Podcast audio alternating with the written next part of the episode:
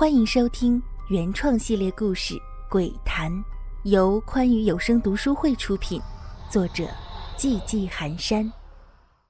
老楼第二章：玩约定，妙龄女入楼探秘现险地。第一集。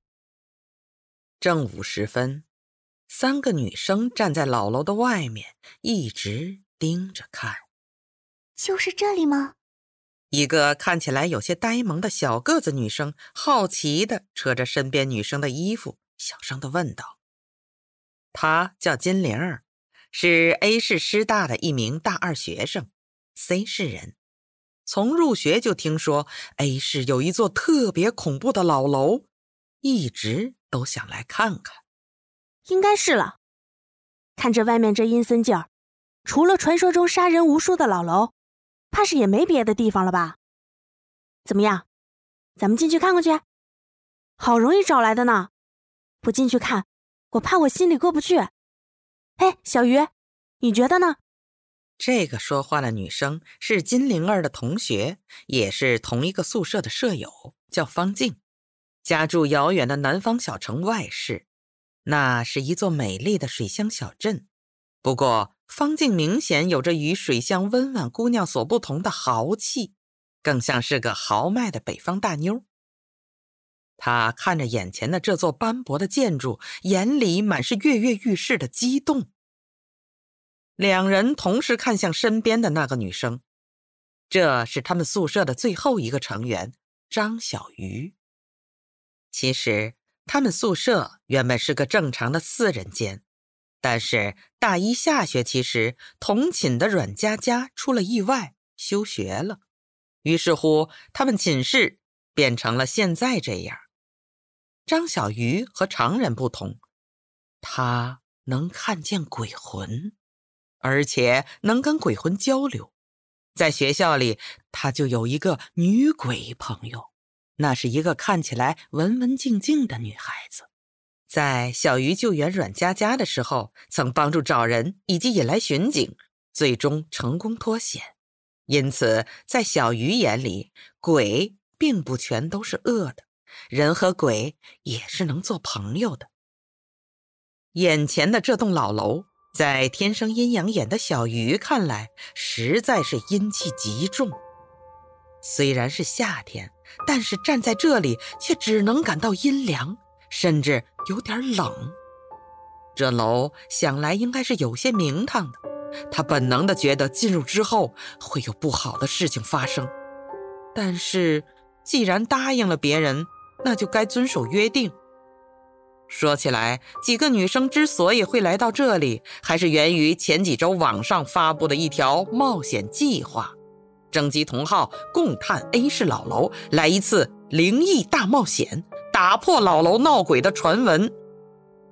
对于这一点，小鱼其实有些无奈，因为自己的特殊，他是知道这个世界上是有鬼存在的，而且他发现，只要他存在，鬼就特别容易出现，好像是一种默契。他有预感，这次的冒险之旅，同学们必定不虚此行。他们人呢？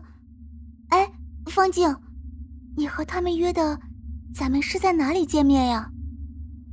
是金灵儿，她觉得冷飕飕的，有点迫不及待的进到楼内去躲避这突来的风寒。我来给他们打个电话，问问他们都到哪儿了。这老半天的，好意思让我们几个姑娘在这等着，活该单身。方静是个大大咧咧的人。这时候被金灵儿突然问及，顿时觉得有些挂不住。毕竟这个活动是他看到的，也是他舔着脸把两个室友拉出来的，说是出来玩有帅哥，结果搞了半天鬼影子都没看到几个。一通电话打过，方静脸上明显放松了些，对着两个室友挥挥手：“哎，走吧走吧，咱们进去，他们在里边等着呢。”说完。便一马当先的跨进了大门，边走边嘀咕：“我就说嘛，他们怎么会放我鸽子？金灵儿和小鱼对视一眼，金灵儿随即跟进。小鱼看着这黑咕隆咚的楼梯，觉得就像是看到一张巨兽的怪口。进去的人，怕是都有些不好。但是两个室友都已经进去了，自己再觉得有问题，也只能舍命陪君子了。终于进来了，方静的步子挺快，直奔楼中央的小广场去了。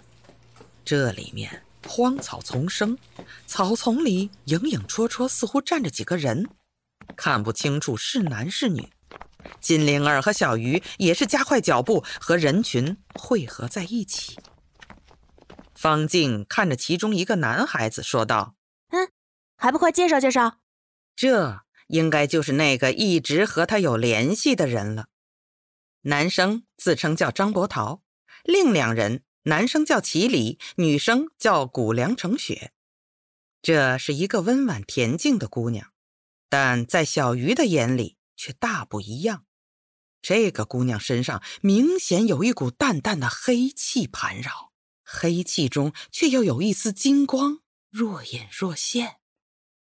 一番介绍后，六人决定分成两组，因为有两男四女。一番记忆后，张伯桃、方静、金灵儿一组，另外三人一组，分别从两端进入，在天台汇合。小鱼这一组从东边一楼进入，没想到外面阴气森森的，这楼道内却是酷热难耐。而且很阴暗，就像是晚上一样。不过这才是夏天呢。一进楼道，除了扑面而来的暑热之气外，就是腥臭气和尿骚味儿。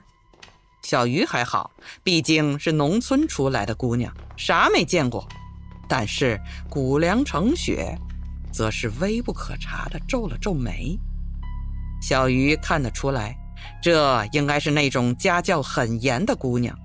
一旁的齐礼明显有些尴尬，他挠了挠头，嘿嘿笑着，有些不好意思地说：“哦，我查了，网上都说这个地方很邪性。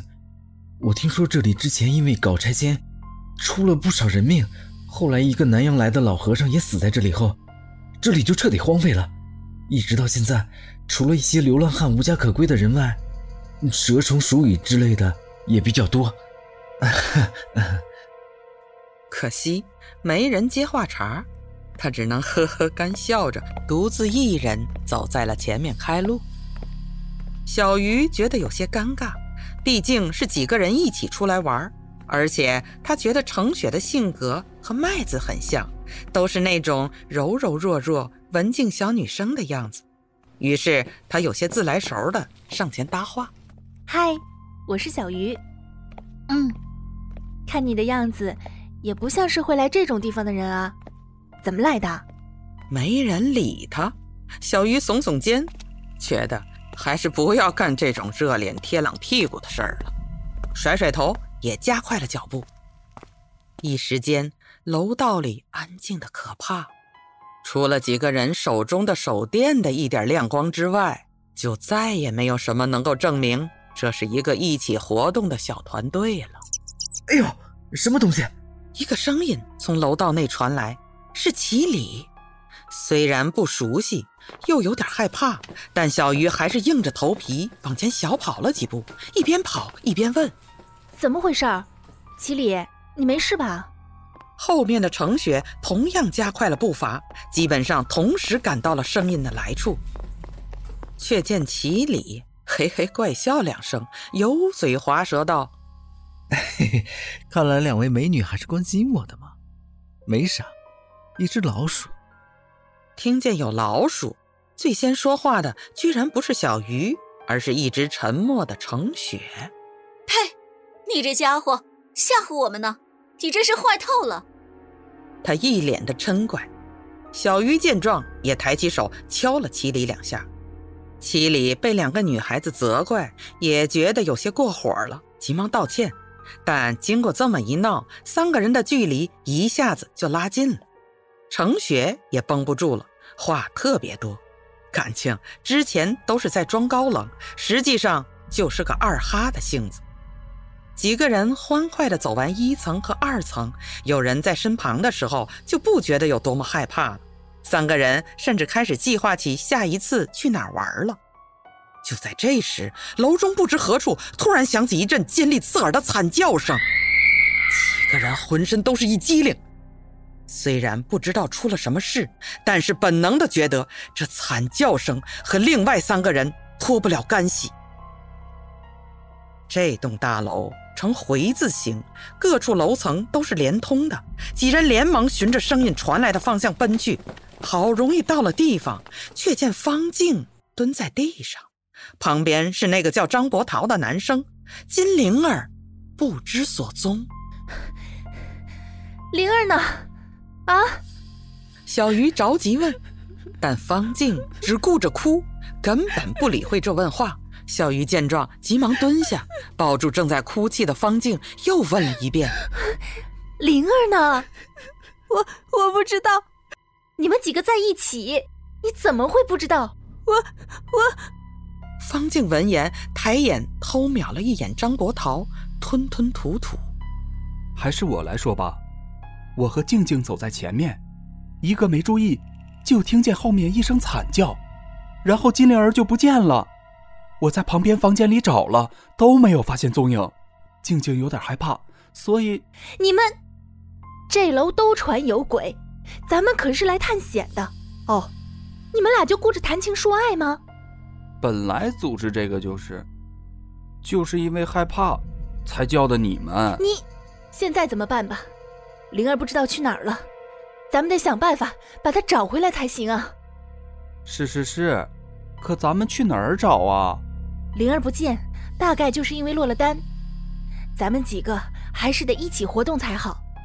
现在不知道捣乱的是人还是鬼，慎重点好。大家在一起也能相互照应着。这楼上以前是住人，每层都有数十户。现在为了找灵儿，大家只能一家一户挨个开门去看。二楼找完了，三楼也找完了，终于来到了四楼，结果还是没有。没办法，小鱼提议去天台看看。大家觉得只能如此，便一起来到天台。楼顶很空旷，最终还是程雪眼尖，一眼就看到了站在边沿上的灵儿。灵儿，灵儿，快过来，快过来，危险，快下来，听话，啊！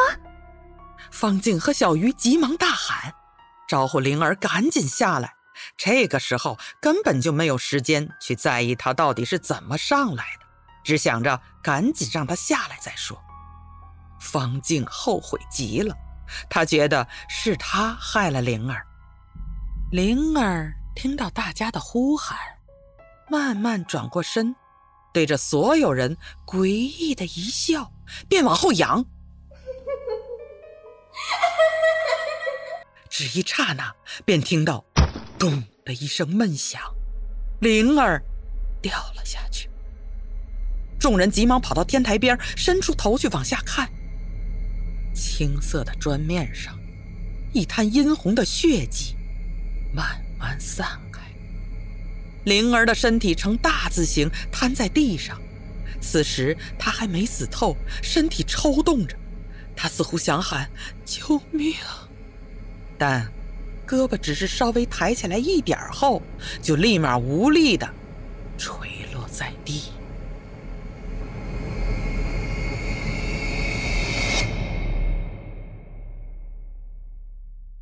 喜欢本系列故事，敬请订阅和关注，感谢您的收听。